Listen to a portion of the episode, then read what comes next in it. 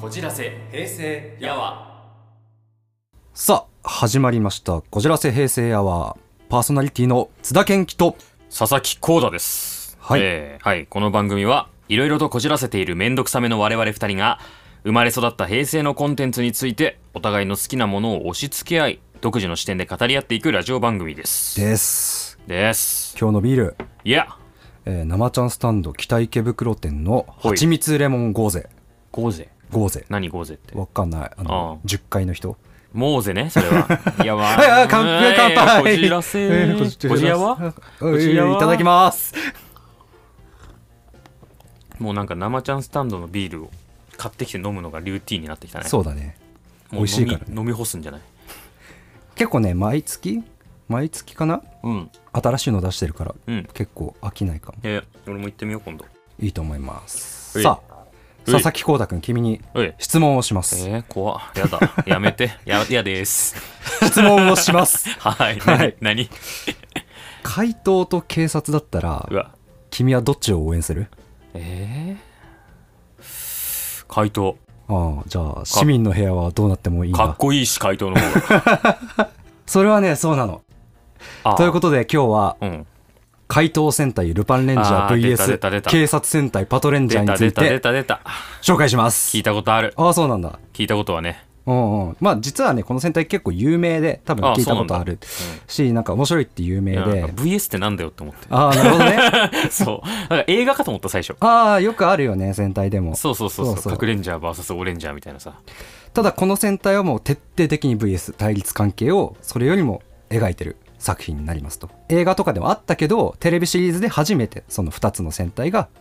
対立関係で描かれるへーのがこの怪盗戦隊ルパンレンジャー VS 警察戦隊パトレンジャーほうほうほう実はこの戦隊、まあ、さっきも言ったけど人気で、まあうん俺が説明するまでもなくもう絶対楽しめるのよもうこれ明らかなのもあはいう根拠があるのよ、あはいはい、あはい だからもうあ俺はねあと広めるだけあうんはいだからちょっとそのね今日はねその根拠を示しつつこの怪盗戦隊ルパンレンジャー VS 警察戦隊パトレンジャー通称ルパパトについてはいはいはい説明しようとあいい思じゃいんますこじらはで絶対楽しめる根拠っていうのがへい4つ4つも4つもあります4つもあるもう根拠は多ければ多いほどいいからねうんまあはいはい まだその根拠紹介する前へにい作品の概要から概要説明いたしますうとん怪盗戦隊ルパンレンジャー VS 警察戦隊パトレンジャーは2018年に放送されたスーパー戦隊の42作目ほうほうほうほう2018年だから、えー、とも平う成最後最後のうん、2019年の5 月から令和だからはい戦隊としてもあの平成最後の戦隊、平成最後うのん、へいへいでこの作品に登場する陣営っていうのが、まあ、大きく分けて3つある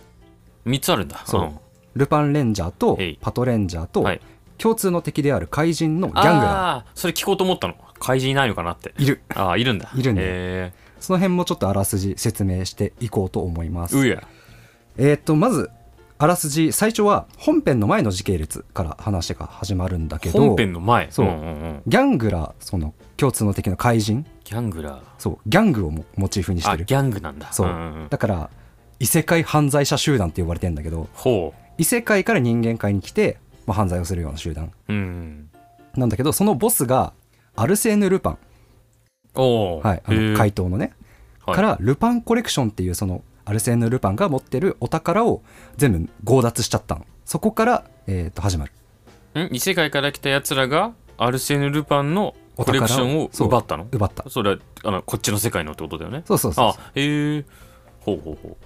で、えー、とその後しばらく経ってそのギャングラーのボスがもう結構年になったから、ううん後継者争いを開始するほうほうほうでその条件次の後継者になる条件が人間界の掌握 っていうことでその異世界犯罪者集団のギャングラーがえー人間界に攻めてくる あ後継ぎ争いのフィールドとしてそうそうそう人間界が選ばれたんだそうへ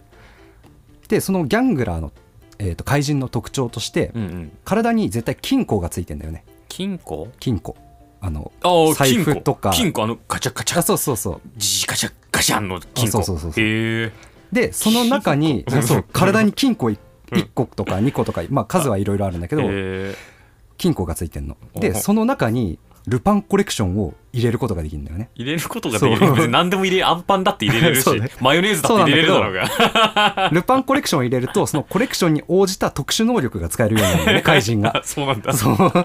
でーその力を使ってもう人間界を掌握して、うんえーっとまあ、掌握できたやつが次の後継者っうんていうルールになってる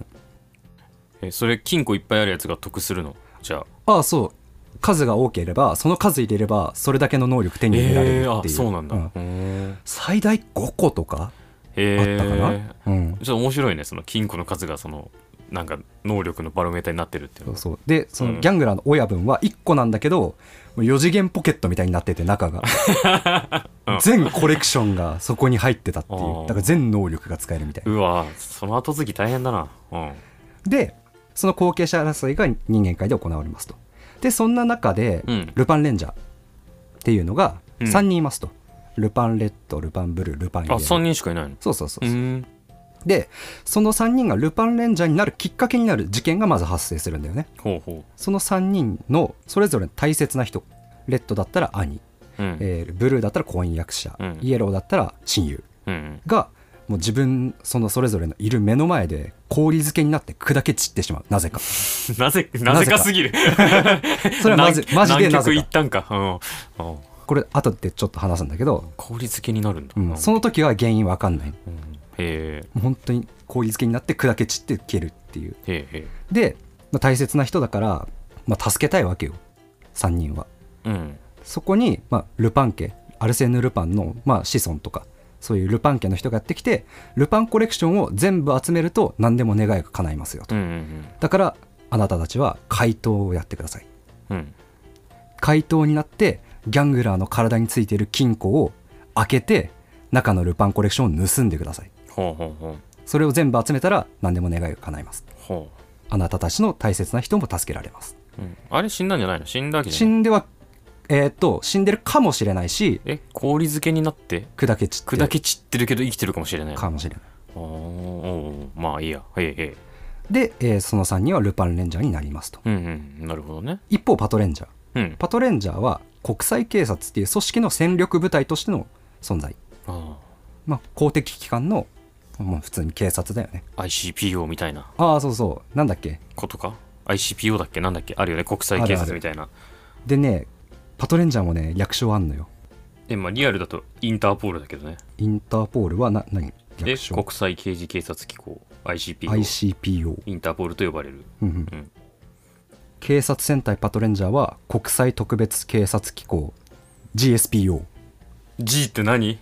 なんだろうねグローバルかなああそういうことグローバルスペシャルポリスああそうかおそうオかフそうだィオねフィスわかんないけどなるほどねかなはいはいはいはい GSPO って呼ばれてるが警察戦隊パトレンジャー、うんうんまあ、人類を脅かすギャングラーと、まあ、怪盗ルパンレンジャーはもうギャングラーを倒す倒すためだったらもう他はお構いなしみたいなうん存在なんだよね、うんうんだからなんか物とか壊してもいいし他の犯罪もコレクション手に入れるためだったらやるみたいなほうほうほっていうところで、まあ、そのギャングラーと怪盗を倒したり逮捕したりするために存在しているのがパトレンジャーううんうんうんっていうのが、まあ、この3つの関係うんうん三大勢力の関係になってるとこれがざっくりとしたあらすじ、えーえちょっと何人いんのえっ、とパトレンジャーは3人うんえっ、とルパンレンジャー3人パトレンジャー3人ギャングラーいっぱい、ああ三三なんだうんうんうんそうそうそうそうでえっ、とねまあこれからちょっとキャラクターの紹介に入るんだけどほう全員紹介すると尺的にもあと聞いてる方的にも情報量が多くなって大変だと思うから、うんうん今回は特に重要なレッドうんを重点的に紹介しますとほうほまあね、もうみんな本当にめちゃめちゃ魅力的なキャラだから、全員紹介したいんだけど、ううんちょっと今回は泣く泣く、レッドだけとへいへいいうところで、まずルパンレンジャーからへいいきますと。まあ、ルパンレッド、うん本名は矢野海里って言います。かっこいい名前かっこいい名前矢でし野ょ海矢野海里。へえで、見た目は金髪で、ちょっと見た目もノリもチャラめな。ああそういう感じなんだ結構若者うんうんで、両親を亡くした後に、ずっと面倒を見てくれてた兄が目の前で氷漬けになって砕けちゃっほうほた。しかもそれが喧嘩した直後だった うの。うわベタだなめっちゃ悔やんでんの。うんそうだねベタだでも、うんそうだそうなるわなうんでまあ本当は兄が大好きなんだけど、うんまあ、兄すごいまっすぐな人で、うんうんいろんなことができてバスケとかめっちゃうまくてうんうんで、まあ、カイリーレッドもバスケやるけど兄みたいにできないみたいなちょっとこう、うんうんうんコンプレックス持ってるみたいなそういう設定スラまスラムダ ンク。あザ・ファーストのスラムダンクね、うん あスラムダンク。うんそうそうそう、んまあ、それがこの矢の会ルパンレッドほうほで、まあ、ルパンレンジャーなんだけど、まあ、ブルーとイエローいるって言ったじゃん、さあここでこのルパパとが楽しめる根拠の一つ目う。へい。ルパンレンジャーに関してなんだけど、うんうん。なんだと思う ええなんかまずのヒントで4つあってうん1個、ここで出んのここで出るえー、なんかえ3人でしょ、うんブルーとレッドとブルーとイエローでしそょうめちゃくちゃラブコメが発生しているあー3人の中で三角関係みたいな残念あラブコメが発生するのはパトレンジャーとルパンレンジャーの間あーやっぱあるんだそういう のあーラブコメっていうか、まあ、一方的にパトレンジャーの、まあ、グリーンさんパトレン3号っていうんだけど、うんがイエローの、えっと正体隠してるからイエローの変身前のひことが好きになるみあーたはいいな、はいはい、まあ、対立ものだとあるあるだよねうん、え何何じゃこのルパンイエロー、あうんまあえっと早見海香っていう変身前なんだけど、うんを演じているのが元モーニング娘。10期の、えー工藤遥さんああ えちょああこれね、はいはいはい、はい、これ目当てで見た人がめっちゃいて 根拠っていや いやそ楽しめれるそれだけが根拠じゃなくてうんその工藤遥目当てで見たハロプロ好きがうんもう全員ルパパトにハマってんのよ ああなるほどね、うんはいはいはいはい今まで戦隊全く見てなかったけど工藤遥さん出るからで工藤遥さんがモーニング娘。卒業した翌年にこのルパパトが始まって、うんうんだから本当にすぐなんだよねうんうんだからその流れでまあ見るよね卒業してもそれは卒業したての追うっていう推ねしがうん出てるテレビ、まあ興味なくても見るわな、うんまずはそのそれで工藤遥さん目当てで見たんだけどこれめっちゃ面白いじゃんあだからかなるほどねなんか大森聖子さん確か見てたんだよああそうなんだあの人ハロプロ大好きじゃんあはいはいはい、アーはティいス、トの大森聖子さんねそうそう多分その流れだねあそういう流れもあんのか、そういう人がなねるめちゃめちゃいんほのどなもうみんなハマってこう戦隊面白いじゃんってそれで戦隊にハマる人とかあーも出てきて、うんうんで俺今でこそハロプロ好きだけど、うんその時そんなに知うんらまなあくて、そうだよね最近だもんねハマったのね、うんだから元モーニング娘。ってのは知ってたけど、うんうんうんそれぐらいの情報しか知らなくて俺は逆パターンだったんだけど、うんうんただえっ、とまあ俺当時リアルタイムでルパパと見てたんだけど、うんうん東京ドームにシアター G ロッソっていうのがある知ってるなんかずっとねそこで戦東隊の京ドームにうん、東京ドームシティかな、ああシアター G ロストっていう、まあ、劇場みたいなのがあって、ずーっとそこで、あのー毎年毎年戦隊のヒーローショーやってんのよほうほうほう結構規模がでかめの、うんううんん、そこで、あのー年に何回かあの素顔の本人が登場する回っていうのがあって、うんうんううんん、だから変身前の人たち、うんうん役者さんが出てくるみあたいな、へえ俺それ見に行ったんだよね、うんうんでその工藤遥さんがアドリブパートみたいうんなうんうん好きな動きしていいパートみたいなのがあってそこであの恋愛レボリューショ ンの「ウォウウォウ」ってやつやっててああってちょっとテンション上がったっていああへえいやーさすがだね 盛り上げ方分かってるねうそうだねパフォーマンスさすがって感じっうんていうところで本当にハロプロ好きがもうハマったっていう実績があるうんうんあとまあ根拠ってそういうことねそそのうそうそう全く興興味なかったか分かんないけどそれ目当てじゃない人もハマるぐらいのまあちゃんとした実績があるよってことねあとこぼれ話だけど工藤遥さんは今年の「仮面ライダー」「仮面ライダーギーツ」の劇場版にも出演すうんるうんことがあそうなんだ発表されててちょっと特撮の道が来てんだね今うん話題にへなってるね、えプラスアルファこのルパパと当時はまだハロプロに入る前なんだけど、うん現椿ファクトリーのメンバーのうん笠井由美さんっていう方はあがはあはあ出てる12話にえーゲストとして出てるっていうのあで結、構出てるんだねうんへえ全然その時はハロプロでもなかったんだけど、うんうんあの子子役役っていうかってことううんんとして出ててそれが後で笠井さん出てんじゃんみたいな、うんで有名有名っていうか話題になってたっていほうほうほううこぼれ話はいはいはいはいっていうのが、まあ、根拠の1個目うんうん。1個とか1.5 だったけど プラスアルファはまあそれは別に面白さ関って話じゃないか、そうだねはいはいはいはい続いて今ルパンレンジャーの紹介したから続いてパトレンジャーの紹介うんパトレンジャーはさっきルパンレンジャーは、まあ、レッドブルーイエロー色だったけど、うんパトレンジャーは1号2号3号あそうなんだ番号なのほでそれぞれまあもちろん色はついてんだけど、うんえー、と1号が赤で2号が緑で3号がピンクうんうーんなるほどねでパトレン1号パトレンジャーのレッドうんこと,、えーと浅香慶一郎うん、うっんていうのがもう一人の主人公、うわーパパトっ ぽい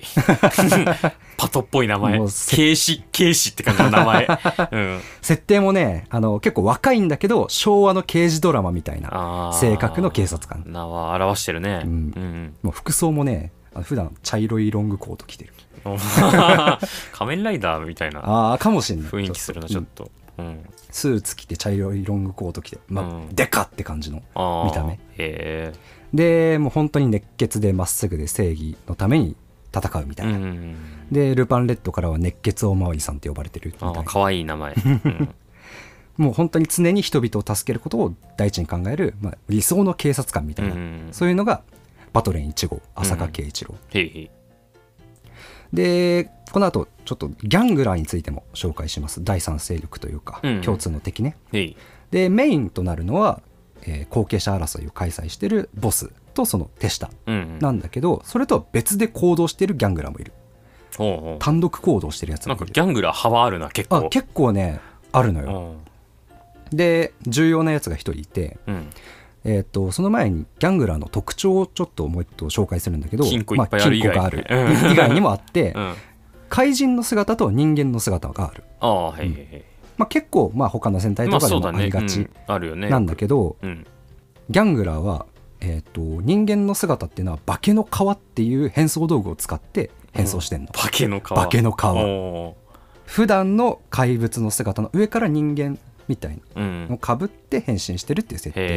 えでその皮によって化けの皮によっていろんな人の見た目になることができるああそのじゃああれなんだ人間形態が一個じゃないんだあそうそうそうそうろんな人になれるんだうんうんうんでその化けの皮をギャングラーたちに売りさばいてるギャングラーがいるうんおーなんか面白いねの、ううんん、それがザミーゴっていううんギャングラーなんだけど、うん氷の銃を使って相手を凍らせて異世界に転送する能力を持ってるはあはあは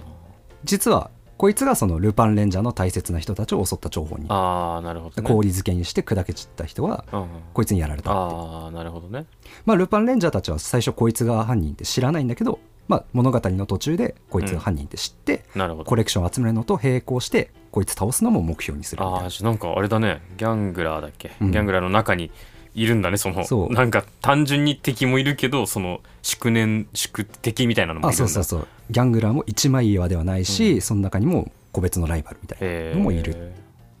うんさあここで問題でうん、すお出た出た出た何何何スー何パー戦隊といえばヘイ追加戦士が登場するのあがー恒例ですがジライアとかうん、ジライアとかねジライアは追加戦士っていうか,、まあ追加戦士ブじラゃなッいクかだから普通に5人のメンあバーーあれだよねあのか白くれレんンじジゃャー白レンジャーみたいなことだよあーねそうそうそう隠レンジャーだったら忍者マンかな、ああ神社マンになるのそっかそっか、うん、そっかそっかはいはいみたいな感じで追加戦士が登場するっていうのが恒例です。メガシルバーとかそうだね。うんで、ギャングラー、パトレンジャー、うんルパンレンジャーがいます。うんさあ、こういう関係がある中で、うん追加戦士として、うん えーどんな人が何人登場するでしょうかどんな人が何 人えーっとねどどうなったら面白い、うなったら面白いうんっていうふうに考えたらいいかも。うんそうだなぁえっと刑事と怪盗でしょ、んうんじゃあクラリスでしょああ、お姫様的なうん人質人質あー立ち位置むずいな戦えんのかなそいつ人質人質レンジャーそうそう人質レンジャ ー心を奪われる 人ああなるほどねいや大変なものを盗うんそうんそうでそうそうそういきましたがそうそうそうあああ残念あー残念か正解いっちゃううん正解は登場するのは追加選手は一人でそいつが怪盗でもあるし警察でもあるえ警察の潜入捜査官としてー、ダブルスパイみたいなことそうそうそう怪盗としても活動してるうわなるほど、うんいいセンスだっていうようにまあ本当にこの怪盗警察ギャングラー大きく分けて3つだけどその中でも超複雑ななんか人間関係というか敵対関係というかっていうのでストーリーが進んでいく、うんここで根拠の2つ目この複雑な人間関係、えー敵対関係、うんこれをね三谷幸喜さんが大絶賛してんのよあ、あ、そうなんだ、うんええあのね人間ドラマ群像劇書かせたら、うんねえねえの三谷幸喜さんがその人間模様を評価してるんだそうあの三谷幸喜さんあの新聞でコラム書いてるんだよねああそうなんだへえ毎週うんうんでそこでその普段はドラマ見ないらしいんだけどお子様と一緒に「ルパパト」を見てうんドハマりしたっていうのええを書いてて、あそうなんだそうでもう3回ぐらい書いてるらしいんだよねあルパパトのことをめっちゃハマってんじゃん そう、へえ、うんも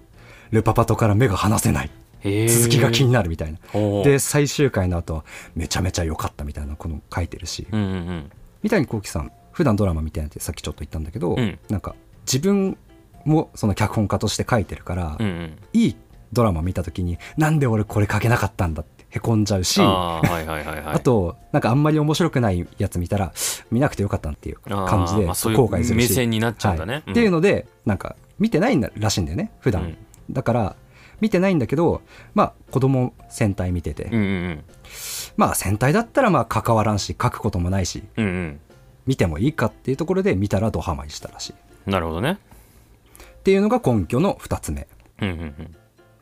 まあ複雑なこう人間関係人間ドラマっていう話で、まあタイトルにもあるように、うんうんこれ怪盗と警察の VS 関係をめちゃめちゃちゃんと描いてるうんうんうんっていうのがこの作品の特徴でもあるんだよね、うんうんうんまず毎回、うんうんこの「ルパパト」が始まる毎回オープニング曲がかかる前にナレーションが流れるんだけどほうほうそれが大怪盗アルセーヌ・ルパンが残した不思議な宝物ルパンコレクションがギャングラーに奪われた失った大切な人を取り戻すために戦う怪盗世界の平和を守るために戦う警察君はどっちを応援するって言ってからあーオープニングが始まるの煽ってくるんだそう普通に煽ってくるのあちゃんと煽ってくちゃるんんとだ煽ってくるへえそうどっちにしますかっていうのをそうなんだ向フこうからァ言ってくるンの中でもやっぱ派閥が分かれるんだねそうあなるとね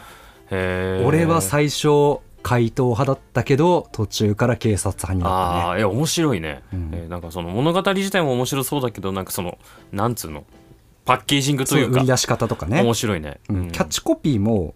えーと「正義のアウトロー VS 絶対のヒーロー」っていう売り込みで、ポスターとかに書いてあるんだけど、あーいやうまいうね、うんまいね徹底的に VS を煽ってんのこれ面白いのがオープニング曲うん面白くてこれ実は怪盗のオープニング曲と警察のオープニング曲がへえ合体して一つのオープニング曲になってんのはあ合体そう怪盗のオープニング曲「ルパンレンジャーダイヤルを回せ」っていう曲とうん警察側のオープニング「Chase You Up バトレンジャー」っていう曲、うんうんこれが1個ずつでちゃんと曲として成立してるんだけど、うんこれが同時に流れて、えっと、交互に歌うような形になるんだよね合体するとえどういうことえ感想に歌が入ってくるみたいなことあそうだからルパンレンジャー側のやつがワンフレーズ歌うと普通1曲だったらその後にちょっと間があって次うのん2フレーズ目、うんに入るんだけどパトレンジャーのやつと合わせるとルパンレンジャーワンフレーズそこにパトレンジャーワンフレーズルパンレンジャーワンフレーズうまいこと噛み合わかせるみた掛いなけ合いみたいな感じにな聞こえるってことそうそうそうそ同う時に再生するとうんうん A メロとか B メロとか掛け合いみたいになって、うんサビで一緒に歌うとかそういへうー仕掛けにもなってるっていえうちょっとそれ気になるわそれどうどういう仕そ組みなれはん だねぜひ聞いてほしい、うんメロディーが一緒とかではないあそういうわけじゃないんだけどどうなってんだそれルパンレンジャーダイヤルを回せと、えーチェイスアップユーバトレンチェイスユーアップパトレンジャーっていう曲が合わさって怪盗戦隊ルパンレンジャー VS 警察戦隊パトレンジャーっていう曲になってえオープニングになってるっていう、えーコード進行一緒とかなのかな 気になるねそ音楽的な知識がないから分かんないあーへでこの売り出し方的にも VS 関係がえ、うん、前面に押し出されてるんだけど、うんまうんあ特にさっきも紹介したルパンレッドとパトレン1号のこの関係が特によく描かれてる、おーうん関係はい、で今からそこをちょっと説明しようと思うんだけどうんまずこの「ルパンレッド」と「パトレン1号」うんまあ、対立関係にあって、うんとまずお互いのスタンスとして言い合うことがあったんだけど初めての一騎打ちの時に、うんうんえー、とすごいそのお互いのスタンスが現れてるセリフがあったんだけうど、んほうほうそれが、えー、とパトレンジャー側が慶一郎ね浅香慶一郎パトレン1号がどんな言い訳をしようと回答という手段を選んだ時点で貴様らは間違ってるとはあルパンレッドに言うわけへえへえそしたらルパンレッドえー矢野帰りは俺たちはこれしかないから回答やってんだ、うんうん、正論なんかどうでもいいねっていうふうにあー返すと俺そっちの方が好き なんかその真面目すぎるやつ好きじゃない俺なんかこの世の中そんなうまく回らないわって思っちゃうわでもねルパパと見てたらね、うんずっとまっすぐな浅香圭一郎にだんだん惹かれてくのよ、えー、そうなのかしらちょっと 俺もね最初そうだったのわかよらないけども俺も最初そうだっったのよ回答かっこいいって思って見てたけどうんパトレンジャーパトレンジャーもかっこいいあそうなんだってなるへこの、まあ、さっきの2つのセリフが最初の基本スタンスねお互いのえうんうんうんで、えー、と終盤まで警察側って回答の正体を知らないのよ、うんうんうんでも回答側は警察はこうもう公的機関だからうんうん正体を知ってるとキャッツアイみたいだなあ かもしれないで実は警察は回答が表の仕事としてるレストランがあって、うん そこの常連客だからうん実は、あのいやキャッツアイじゃん変 身変身前の状態でも合ってるあっていうああそういう状態で話が進んでいくんだけど、うんでまあ、表では普通に話してるけど実は怪盗とし警察として戦ってるみたいな。でたまにこう怪盗側がうん素顔のままで情報収集のためにこう警察と仲良くしたりとあか、ついていったりとかっうんうんうんうんてことがあるわけ。ほうほうほで、まあ、ある回でううんパトレイン1号の浅香圭一郎がへいへいルパンコレクションの情報を手に入れたっぽいとほうほうほうほういうのを聞きつけて怪盗じゃなくて矢野帰りうんとして、素顔の人としてうんうん近づいて情報を得た得ようとしたことがあってああその警察側の素顔の人に怪盗側の素顔としてしてだからし知られてないってことそねう回答お友達としてう会うっんていう、ああなるほどねそれで探ろうっていう会があってうんうんでたまたまその2人で歩いてる時にうんうんうん迷子の女の子がいましたとうんうんでその子迷子になってお親とはぐれたしうん髪飾りを落としちゃったと、うんうんでまずまあそのダブルレッドでねうんうんうん海里と圭一郎がその子をまず近くの交番に届けてうんうんお願いしますと、で親が来るまでちょっと待っててねって言ってその間にえーっとちょっと時間あるからここで待っててくれって圭一郎言うんだよねうんうんでどっか行っちゃうのでその間に海里もちょっといその間どっか行っちゃうんだよねで、うん海里何してたかっていうとその女の子がなくした髪飾りと同じ髪飾りをあの売店で買ってきて女の子慰めるためにうん渡そうとしてたうんそしたら渡そうと思った直前に、後ろから慶一郎がやってきて、あったぞーって言って、その子が落とした髪飾り本体、うんそのものを必死で探して持ってくるってういんう。うんそこで、あの、帰り気づくんだよね。これ俺のお兄ちゃんと同じだって。このまっすぐさ真面目さ。そしてその人のために尽くすようなところ。で、そこからなんかだんだんと兄を慶一郎と重ねて、はあはあはよりこう劣等感もだんだん膨あらんでくるみたいなあー。へでその後結構後なんだけど物語的には中盤かなえうんまあ戦隊によくある強化アイテムを手に入れる回があ強る化アイテうんムはいはいはいはいその強化アイテムが、まあ、ルパンマグナムっていう銃うんうなんだよね、めちゃめちゃ強い銃うんでそれを手に入れるためにはなんか試練みたいなのをクリアしなきゃいけないとほうほうほアルセーヌ・ルパンが結構厳重になんか保管してて、ううん試練をクリアしないとそれを手に入れられないてルパン何者 なんだ存在感はは放ちすぎだろ ルパンね超人なのうんすごいねで、うんその試練っていうのが大切な人の幻影が目の前に現うれんなるんか少年漫画みたいだ なかもしれない本当にで、うん、その幻影を破壊しなきゃいけない、まあうん銃で撃たなきゃいけない、うわ嫌な、うんでルパンブルールパンイエローも同じ試練うんうん受けて、もう2人はもう無理俺たちには無理だってうん撃てない、うんうんでルパンレッドがどうしてたかっていうと、まあ、その時もね、うんなんか兄が目の前に来てるわけあー出てきてる大切な人だから、はいはいカイリの前には兄が現れてでカイリは兄と慶一郎を重ねてうんその時も慶一郎の言葉どんな言い訳をしようと回答という手段を選んだ時点で貴様らは間違ってるっていうセリフがもう頭の中に浮かぶわけうんうん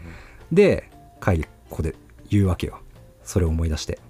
兄貴もそういうタイプだよなでもごめん俺そういう眩しいの向いてないわ気づいちゃった今まで兄貴の真似してやってきたどんなことより俺めちゃくちゃ怪盗向いてるわっつって兄の幻影バンバン打ちまくって破壊するってあいうーもうなんか自分の適性に気づいてでもそれは自分の目指してる慶一郎とかあー兄貴みたいななるまっほどねすぐなキラキラしたものとは違ってあーそこのなんか鬱屈としたコンプレックスとまあ、それに気づいてこう乗り越えるというか、うんあのまあ、乗り越えたのたのか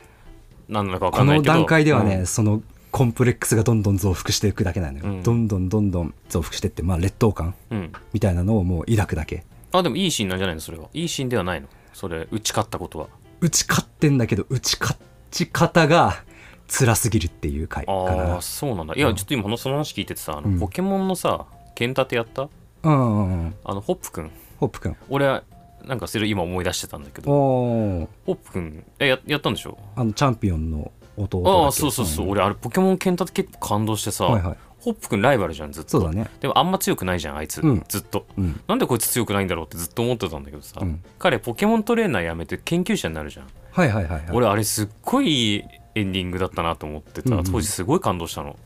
なんかライバルって当然なんか トレーナーとして戦そうっていくんだろうなっずっと戦うやてつ思ってたけど、その自分の適性とか、うんそれってなんか諦めたわけじゃないっていうか、うんうんうんうん自分はポケモンとの関わり方これが一番いいって別の道を見つけたわけじゃんだから、うんそういうなんかなんだろう目指してたものとは違うけどなんだろういい打ち勝ち方をしたのかなって思って今聞いてたんだけどそういうわけではないんだ研究者って真っ当な職じゃんあー怪盗って犯罪者じゃんあじゃあそこに自分あるんだ回答って良くないことだっていうそのなんか後ろ向きな気持ちはは持あるっよてはいるんだそうああなるほどね、これしかないから怪盗やってんのようんうんうん他の真っ当な手段で大切な人取り戻せるんだったらそれやってんのよあーでも怪盗しかないから俺たちはこれやってるあじゃあそこでは本当にいい話って感じではないんだ一応そうそう打ち勝ったもののなんかまあそっかって感じなんだそうそうそうそうあーなるほどねでその後まあ終盤うんパトレン1号の慶一郎も怪盗の正体知るんだけど、うんうんもうそんな慶一郎は怪盗って知ってももう会議にまっすぐ向き合ってうんうん助けようとするんだよね、あーあそうなのそこはそうなんだ、うん別に回答は悪じゃないんだ、うんうんまあ、この後ちょっとその話もするんだけど一旦まあそういうシリアうスんう、なん話もあるっていうところと、またシリアスな反面あのこの「ルパパ」とギャグ界がすごいあ逆回あるのその感じで逆回あ るんだギャグそうなんだよあーうんで一番、まあ、話題になるのがクリスマスの回クリスマスのそ回うは戦隊でクリスマスとかあのお正月っていうともう年越すともう終盤で最終回に向けて怒涛の展開が始まるから、うん最後のほっこり会とか最後のギャグ会ができるチャンスなんだよねああーそっかそのそ決まったクールでやってるとそういうルーティンが出てくるんだそうそうそうそうなるほどねはい、でクリスマス会がもうすっごい人気でうんうんそのクリスマス会に出てくる敵が、うんうんサモン射撃スタンチンっていうサモン射撃スタンチン、うんあもう名前からしてちょっと面白いねそう,、そういう名前のギャングラうーん、うんでこいつどういうやつかっていうとクリスマスはローストチキンではなく鮭を食べることを強要するギャングラーああへえそれだけを目的に行動してるそれだ けをえしかもクリスマス限定そう 1年に1回しか活動しねえじゃんああそうなんだそうでこいつんどんなことをするかっていうと、うん焼き鮭を通行人の口に突っ込むとかあお肉屋さんの商品を全部鮭にして回るとあかあで攻撃方法も変わってて、攻撃あが攻撃ってなんだよそのスタンスのやつが攻撃することあんのかまあよどういう攻撃すると思ういやもう知らん知らんよ鮭鮭を 鮭の投げたりするんじゃないのあー違うねああパトレンジャーを鮭チャーハンに混ぜ込んで調理するってどういうことボーボ今ボーボの話してた違う違う今ルーパパとの話してんだ けどはあえどんなどんなノリそれ、うもうギャグ界だから何でもありなんんだでっよかいチャーハンだねそう本当にでっかいなんか鉄鍋のあ中に本当にでっかいんだ本当にでっかい鉄鍋の中に鮭チャーハンとパトレンジャーが入って炒めるってでいうもリアルにめっちゃえぐい なあのリアルな話するとリアそれルに受けるとめちゃめちゃ痛いだろうね痛いっていうか熱いだ最悪ろうねな技だよねそれリアルにけ結構殺傷能力高いそうだね技だよそれうんっていうそのしサモン射撃スタンチンっていうやつが登場するクリスマス会がめちゃめちゃ人気でうん突飛なギャグがえよく勝てたね受け逆にチャーハンに混ぜ込まれたら勝てないよ誰もそうだねどうやどうどうなったんそれえーっとねとパトレンジャーがそれ食らってうんとどめ刺したのはルパンレンジャーだった気がするなあーそっかそうそうそうへでその回がめちゃめちゃ人気でえうんいまだにクリスマスになるとツイッターでそのサモン射撃スタンチンの名言である「クリスマスには鮭を食え」がトレンド入りするっていうあそう全然知らない 知らないトレンドだえもう全然知らないトレンド世の中にいっぱいあるなめちゃめちゃあるよねうん、なんだそれ、うん、でここで根拠の3つ目へいここでやっと、 うん、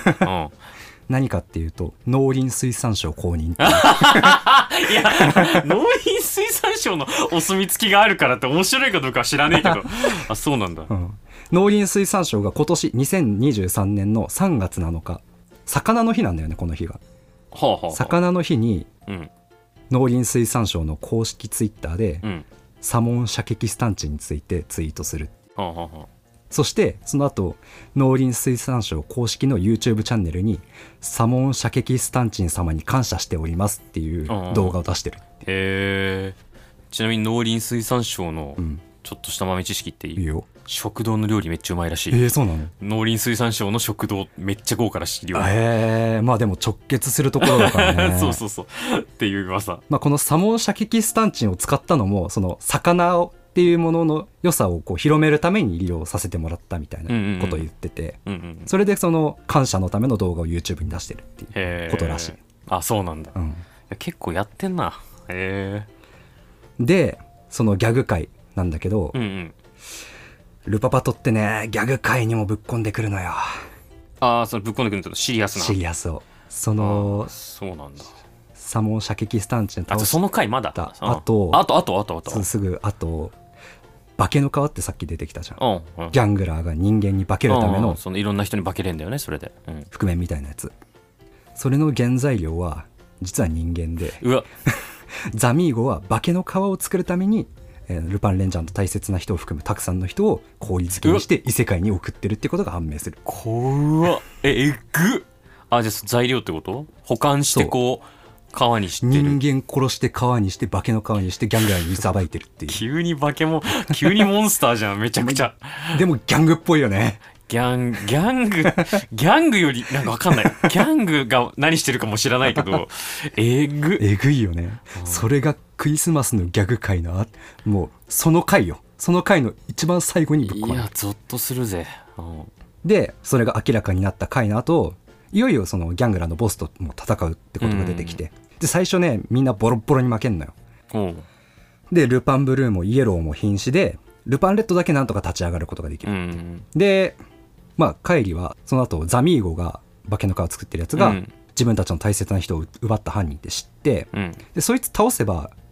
ルパンコレクション集めなくても大切な人助けられるんだよねもともとの目的そうだもんねうんで一人でそのザミーゴと戦いに行こうとするんだよねめちゃめちゃ強いんだけどね、うんザミーゴでその戦いに行こうとするカイリとケイチロウが会うんだよねうんうんそこでケイチロウもうカイリがもう怪盗っていうのはその時はもう知って、うんまあそのカイリがうんもうその怪盗っていう手段しかないから怪盗をやってるっていうのをもう知ってると、うん大切な人を亡くしてうんその人を助けるためにあ怪盗をや理由も知ってんだ理由うん理由も知ってるっていう状態で会うわけうんそこでこうケイチロウがカイリに言うわけうん俺が警察官になったのは苦しむ人を助けるためだうんもし警察官という立場ゆえに君を救えないのなら、うん俺は警察官を辞めるかえやっばかっこいいかっっこいいよねあかっこ急にかっこ いいうわマジそううん頭が固い熱血警察官じゃないのよ浅あ香圭一郎あーはすごい柔軟に考えることができるやつあでー熱血だけど本当にそのルールとかじゃないんだ、うんもう芯があるんだそう人を助けたいかっこいいでしあーあょかっこいいかっこいいかっこいいでしょ急に上がった株、うん、で、はいはいはいうんそれを言われた帰りはいやあんたはそっち側に いなよ俺があんたになれないようにあんたは俺にはなれない青島 あーあんたはそっちにいろと、うんあ計算なんかやめてじゃなくて、うんもうこんな回答じゃなくて、うんもっとたくさんの人を助けなよとー言って帰りはザミーゴを倒しに慶一郎は町を襲うギャングラーを倒しにそれぞれ逆方向に向かって歩いていく、あーそうなんだ、へえかっこいいシーンだね、うんそしてルパパとは最終決戦へと物語が進んでいくわけですあーへいへいへいで最高のエンディングを迎えます、うんこれはもう皆さんぜひ見て確かめてくださいうんマジで最高あー三谷幸喜も絶賛あー 小出しにしてくんな権権威を小出しにしてくんな、はいこれでルパパと終わるんだけどうん、もう4つ目4つ目そう4つ目まだだよ4つ目終わりました終わんなよ終わったらギャラクシー賞っていう賞を受賞しますあマジでマジでへーあのギャラクシー賞知らない方に説明すると、まあ、テレビとかラジオとか放送関係の権威ある賞うんうんうんだよねでこのギャラクシー賞ってマジですごいんだよねなんか有名な作品とかドラマとかめちゃめちゃ受賞してる、これ取ったらすごい本当に面白いみたいないいものだっていうふうに言われてる賞がギャラクシー賞でこれスーパー戦隊で初めて受賞してうんうんうんでその受賞理由がこれその審査員とかのうんうんうん人が言ってるんだけど目的も正義も異なる2つの戦隊の関係性を丁寧に描いて特撮ものの域を超えた見応えのある人間ドラマを描いていたうんうんうんうんそして脚本の高村さんが描く登場人物は皆愛らしく、特に結城康生さんが演じたパトレイン1号浅香慶一郎は長いスーパー戦隊シリーズの歴史の中で屈指の魅力的なキャラクターだったっはていうふうに本当にギああーャラクシー賞しっかりとした絶賛してるっていう。表だね、うんっていうことでこの「ハロータ絶賛」「三谷幸喜も大絶賛」「農林水産省公認」「ギャラクシー賞受賞」この4つの根拠があるからもうルパパとはもう間違いなく面白いあーもうおすすめできる作品とないるうほことどで、ねもう俺が言わなくてももう面白いのよあとはもう広めるだけってことであー今回話させていただきましなるたほとどギリギリ平成でよかったねそうだねあと1年ずれてたら危なかった ていうか俺後から思ったけどさあの怪物の話した回もあれ怪物って平成じゃねえだ ろって若干思ってたけどまああれは木更津キャッツアイの話だなあ まあねまあね、うん、そっかなるほどねいやでもそうねその根拠ってなんだよって思ったけどうんいやなんかかなり納得感のある根拠では確かに、まあ農林水産省はちょっとよくわかんない けどまあ、農林水産省もこう取り上げるレベルの話題性とあーなるほどねその良さがあったっていうことよはあギャラクシー賞取ってんだんすごいね、ギャラクシー賞ってちなみに他どんな作品取ったとかってなんか分かりやすくないなんだろうね自分も名前は知ってるけどその賞のなんか例えばっていうのがあると分かりやすいよねああ2016年星野源の「オールナイトニッポン」が撮ってるねおーへえあと大河ドラマとかが結構はいはいは撮っいてるね、アンナチュラル撮ってんじゃんうんうんうんうんあのドラマの、はいはいはいえーあカルテットも撮ってんだへえあアマちゃんが撮ってるねアああはいはいはいマちゃんそうだねよかったからね直近だとなんだああーあれだあの CM 部門 AC ジャパンの寛容ラップ編寛容ラップ編あの呂布カルマさんのあああのコンビニのやつあそうそうそうそうあーはいはいはい何もう会計でもたもたしてるんだあのばあさん俺が一応言ってやるかっつってはいなんはかい見た見た焦らなくていいんだよみたいなやつそうそうあれ撮ってるんだあれ撮ってるらしいへーそうそうああでもそうね本当に、なんかちゃんといいものが評価されてる賞って感じがするね、そうねえちょ2018年度だっけそのルパパトが撮ったの2019年度2月度ギャラクシー賞月間賞うんうんうんうん月刊賞あ月刊賞また別かこれ年間賞と月間賞があるんだなるほどねなるほどねああ本当だね特撮の枠を超えた見応えのある人間ドラマが評価うんシリーズ42作品で初受賞うんはああーなんかそうねすごい評判だねうんへえこじやはマジで知らなかった わなんかほんと知らないものっていっぱいあるねあるねなんかあの歌とかうんの話面白かったね、さっきのあああそんな面白いことしてんのに全然耳に入ってこなかった わいやー戦隊ね戦隊の話だと「かくれんじゃ」とか多分世代のやつはささこうお話しするけど最近はもう全然知らないうん感じなんだ最後に見たのメガレンジャーとかだああもとう結構前だねうんあの俺大レンジャー核レンジャーオレンジャーうんうんまではしっかり見てたかな、うんうんうんその後なんだタイムレンジャーとかうん銀河タマインムとかガオレンジャーとかガオレンジャーとかか、うんうんまあそうねオレンジャーぐらいまでかなしっかりしっかり見てたのうんうはんうんうん、そうねでも今の戦隊も面白いのよしかも、うんあの前キングオージャーの話したとああもちょっと話したんだけど、やっぱその戦隊のフォーマットでどこまで工夫できるかっていうところを本当にいいろんな毎年毎年いろんなことを工夫してそうだてよね40何年もやってて同じことやってても仕方ない、いやでもそうねそっかそっかなるほどねでこの「ルパパ」とは VS っていうところを突き詰めた、うんまあ、今までもその一つの作品に2つの戦隊が出るってことあったのよ例えあばあそうなんだキングオージャーの時もちょっと例で話した「ゴーオンジャー」っていう作品は、うんうんうん作品の中に「ゴーオンジャー」と「ゴーオンウィングス」っていう追加戦士のやつがまた別枠で戦隊として出てきてうんでもそれは最初ちょっとこう仲悪いんだけど、うん最後はもう団結して敵と戦うみたいなうんあとはハリケンジャーうんハリケンジャーもハリケンジャーと